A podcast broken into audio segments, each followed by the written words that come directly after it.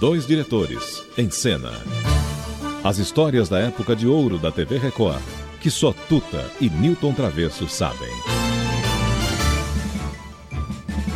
Professor Bartolomeu Guimarães. Já ouviu esse nome, Travesso? Já. Era um personagem maravilhoso. Um personagem do, do Golias. Golias, é. Do Golias, é. E nessa Mas- sequência do. Nós estamos na, sequência. Do Carlos Alberto. Porque isso daí é um documento nosso, né, Tuta? Ah, sem dúvida. Sem Somos dúvida. nós é que, que, que- gravamos e pegamos todos esses depoimentos para gravar e ter o nosso acervo. Ninguém tem esses depoimentos, essa. é, o- Ah, O que eu gostaria de dizer do Golias também, que acho que ninguém sabe, né? É que quando ele estava para sair da Record, o Golias, a Globo estava oferecendo. A Globo através do Silvio Santos, porque o Silvio Santos tinha um programa à tarde na Globo, é. que era um sucesso em São Paulo e tal. Então, o Golias na Record dava 30 de audiência e o Silvio Santos dava 50 de audiência. Então eu falei, Golias, como é? por que, que você vai sair? Ah, não, a proposta é muito boa. Não, não, a proposta não é boa. A proposta é igual ao que eu ganho. Mas então qual é a sua vantagem? A vantagem é que eu indo para lá, eu vou dar 50 de audiência. E dando 50 de audiência, eu vou ser o primeiro lugar em São Paulo, vou aumentar muito meus shows pelo interior. É, entendeu? eu adorava então, viajar. essa, é, então essa que é a minha coisa, entendeu? Vou ganhar igual, mas lá eu vou dar 50. E acreditem, os que acreditam em televisão e uma coisa, nunca mais o Golias deu nem os 30 da Record. Ele saiu para fazer o, o Silvio Santos, não dava, dava pouco. A Globo tentou, tentou, botou ele de noite, fez um, abriu um, Eu lembro um, disso. um né? horário para ele de noite. É. Ele não deu os 50 que ele queria e nunca mais na vida deu. E ele acabou na escolinha da Praça da Alegria. É. Exatamente. Você A Praça é veja como Nossa. é que é. Às vezes uma, Terminou uma, na Praça uma- Nossa. uma esperança de que ele iria ganhar muito, Uhum. muito mais audiência, dinheiro e tal, trabalhando numa estação de 50. Só que ele foi para de 50 e nunca mais deu. Nunca mais. Nem os 30 da Record ele deu. Mas esse negócio de, de contrato, de conversar, de precisar ganhar mais, eu, eu lembro o Carlos Alberto, um dia ele chegou e disse, pô, você precisa falar com o Paulinho, eu estou ganhando pouco, estou ganhando menos que o Jô, afinal de contas, a gente escreve junto a família Trapo, e ainda eu faço show dia 7, não sei o que lá. Eu falei, é, tudo bem, vou falar com o Paulinho. Fui lá, falei com o Paulinho, ó, o Carlos Alberto está reivindicando aí uma, Um extra. um extra. Porque ele está trabalhando muito, tá? Eu falei, ah, tá bom, tudo bem, então vamos marcar, pede para ele passar aqui e a gente conversa. Aí eu falei, ó, Carlos Alberto, dá uma passadinha na Record e conversa com o Américo e marca uma hora que o Paulinho já está sabendo para você conversar com ele.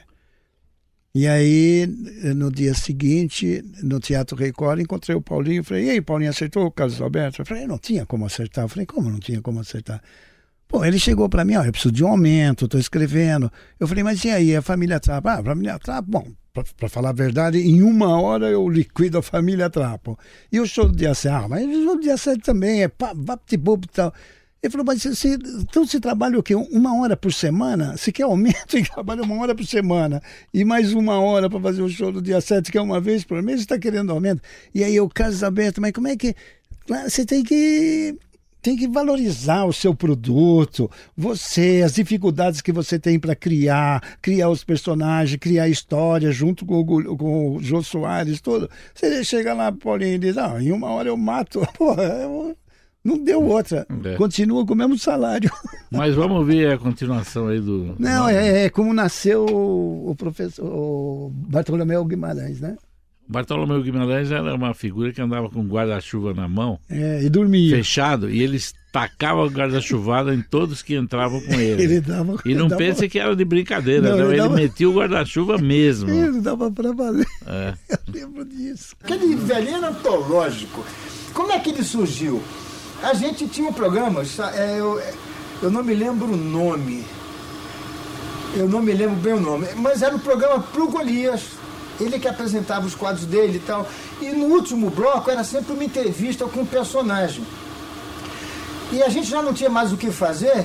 E eu pensei do meu avô. Eu tive um, um avô, o pai da minha mãe, ele ficou esclerosado. Então ele começava a falar e dormia. O papo continuava, quando ele acordava, ele ainda estava no papo de 10 minutos atrás e era muito gozado. E eu peguei escrevi um quadro assim, o Golias recebeu o texto, o para mim e que velho é esse? Olha, é o vovô Ilídio. É o cara que dorme, sei o quê. Bom, deixa eu pensar bem. Fomos lá para para o estúdio, aí já era na Rua das Palmeiras, já era o estúdio mesmo da, da TV Paulista. E era eu quem, quem dirigia o, o, o programa. Nós estamos ensaiando, é, é, estamos fazendo o programa ao vivo, não havia videotape ainda nessa época. Quando entrou o comercial, eu já estava com a calça de smoke e a camisa. Eu botei a gravata, botei o paletó e não vi o Golias se maquiando. Quando o Golias veio para sentar do meu lado, eu já achei engraçado a cara dele, achei gozada a cara dele. E eu comecei, senhores telespectadores, estamos aqui ao lado do professor Bartolomeu Guimarães. Boa noite, professor. Quando ele falou Bartolomeu Guimarães, acabou o programa. Porque eu comecei a rir, o Golias começou a rir, os câmeras riam, todo mundo ria e, acredite ou não, o programa terminou sem o quadro pular, porque foi tanta risada que a gente não conseguia parar, não, não podia. Eu, corta o telegrafo, vamos gravar de novo. Era ao vivo. E fizemos na semana seguinte, depois de muito ensaio, aquele quadro, foi quando surgiu o Bartolomeu Guimarães. Aí, ficamos muitos anos lá, o Vitor Costa morreu, o Dari de Almeida, que era sócio dele, também morreu, e acabou a TV Paulista, que foi vendida depois para a Globo. E nós queríamos ir embora.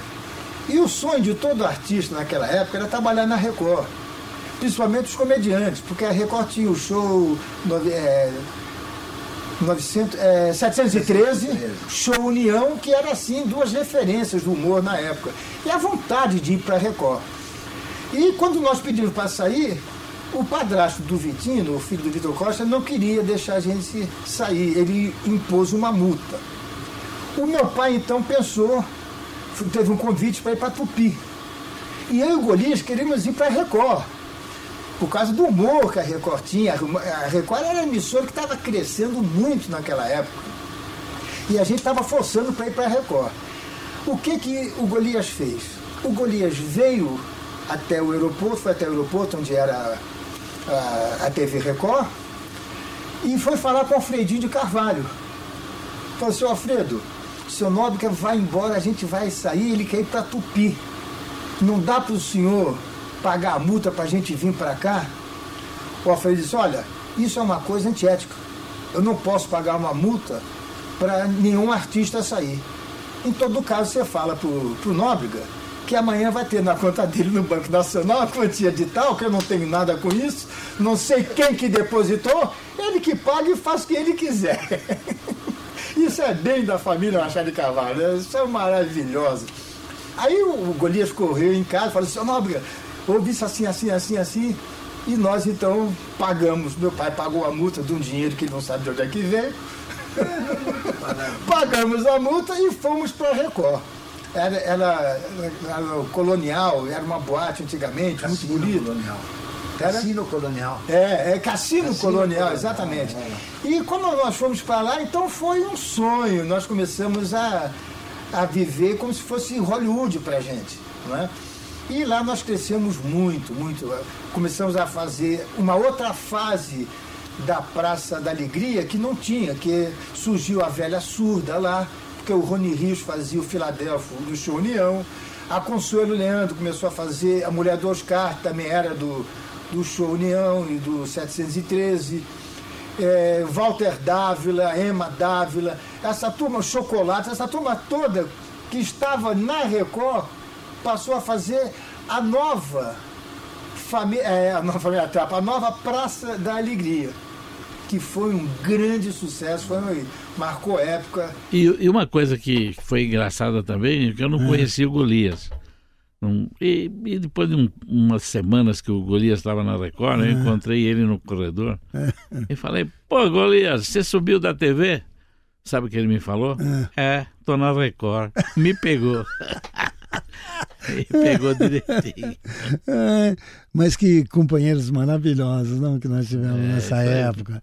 E o nascimento da. o renascimento da Praça da Alegria, que foi com o show 713 e, e o show União, nossa, foi marcante. Inclusive o show 713 era escrito pelo Marco César, lembra? É. Que depois de anos ele, ele escrevia para o Fantástico todos os monólogos do Chico Anísio. E, e foi um grande autor também, junto com Haroldo Barbosa, Max Nunes, faz parte dessa, dessa, dessa trupe de genialidade e de grandes autores de humorismo. Mas, de qualquer jeito, acho que a gente lembrou de um, de um amigo nosso, de um grande companheiro, um grande autor e, de qualquer jeito, um apresentador que está aí firme defendendo. Dois diretores em cena. As histórias da época de ouro da TV Record, que só Tuta e Newton Travesso sabem.